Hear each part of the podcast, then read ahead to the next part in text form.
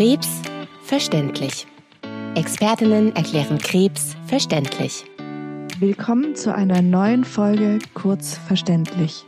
Mein Name ist Bettina Alber. Ich bin Fachärztin für Innere Medizin, Hämatologie und Onkologie. In Kurz verständlich beantworten wir wöchentlich in aller Kürze Themen, die für Sie als Krebspatient sinnvoll zu wissen sind. Heute sprechen Esra und ich darüber, was Sie selber zu einer besseren Therapieverträglichkeit beitragen können.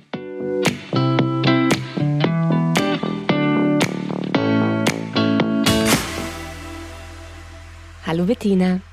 Gibt es eigentlich irgendwas, was ich machen kann, damit das alles bessere Erfolge hat, damit ich bessere Therapieverträglichkeit habe? Kann ich irgendwas aktiv machen?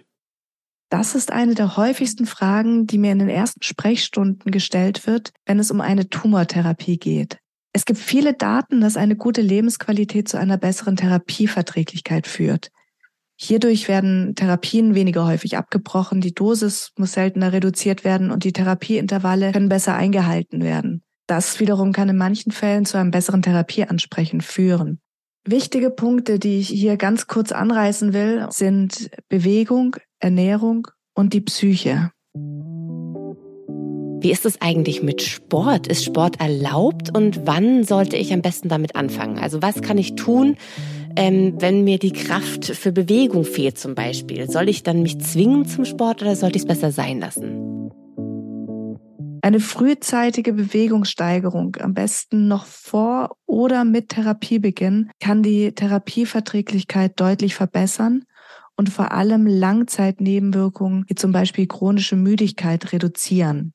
Hier geht es nicht darum, große sportliche Erfolge zu feiern, sondern es sollte vor allem erstmal die Alltagsbeweglichkeit gesteigert werden.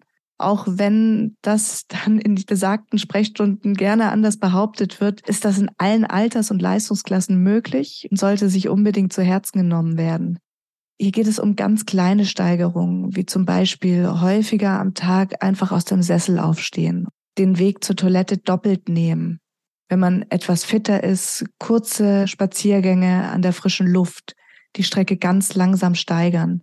Wer eh schon fit ist, sollte versuchen, sein Level zu halten und vor allem unter der Therapie nicht in ein Loch zu fallen. Ja, und wenn ich das alleine alles gar nicht schaffe? Holen Sie sich hierfür Hilfe von Freunden und Angehörigen, die Sie immer wieder zur Bewegung motivieren. Einem selber kann das sehr, sehr schwer fallen. Man liest ja auch immer wieder von Krebsdiäten. Was ist denn eigentlich das Wichtigste bei der Ernährung? Bei der Ernährung ist es mir vor allem wichtig, dass Sie erst einmal nicht an Gewicht verlieren. Sie benötigen die Kraft für die Therapie und um Ihre Krankheit anzukämpfen. Eine ketogene Ernährung ist nicht empfohlen. Ernähren Sie sich bitte ausgewogen. Im Internet finden Sie eine Ernährungspyramide. Da gibt es auch extra eine für Vegetarier, an der Sie sich gut orientieren können. Zucker und Fleisch sind nicht verboten, sollten allerdings nur unregelmäßig auf dem Speiseplan stehen.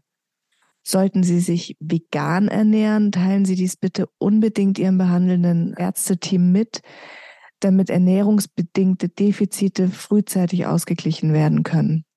Das Essen im Allgemeinen kann Ihnen aufgrund Ihrer Erkrankung oder im Rahmen der Therapie schwer fallen. Bitte versuchen Sie unbedingt Nahrung zu sich zu nehmen, auch wenn Sie denken, Sie, Sie bekommen nichts runter. Am besten versuchen Sie es mit vielen kleinen Portionen über den Tag verteilt und lassen Sie sich selbstgemachte Preis zubereiten probieren Sie verschiedene Gewürze aus, um herauszufinden, was Ihrem Geschmackssinn aktuell gut tut. Viele Patienten berichten mir darüber, dass unter Therapie bittere Speisen am besten schmecken. Erkundigen Sie sich frühzeitig nach einer Ernährungsberatung, sollten Sie Ihr Gewicht nicht halten können. Hochkalorische Ernährung in Form von Trinknahrung oder Infusionen können sinnvoll sein, um sie zu unterstützen und zu stabilisieren. Es gibt bestimmt dann auch immer wieder Tage, an denen es einem richtig schlecht geht, und zwar nicht nur körperlich, sondern auch psychisch. Was kann ich denn für meine Psyche tun?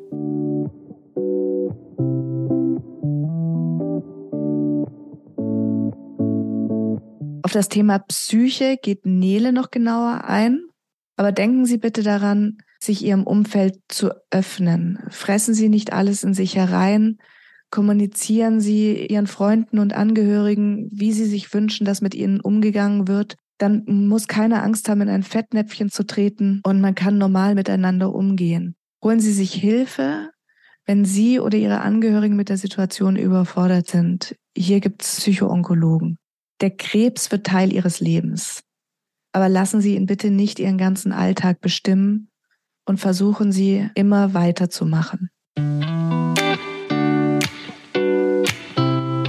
Das war es auch schon heute bei Kurzverständlich zum Thema, was Sie selber zu einer besseren Therapieverträglichkeit beitragen können.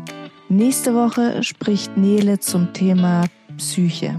Wir hören uns hoffentlich wieder in unserer monatlichen Folge Krebsverständlich mit Esra und Nele.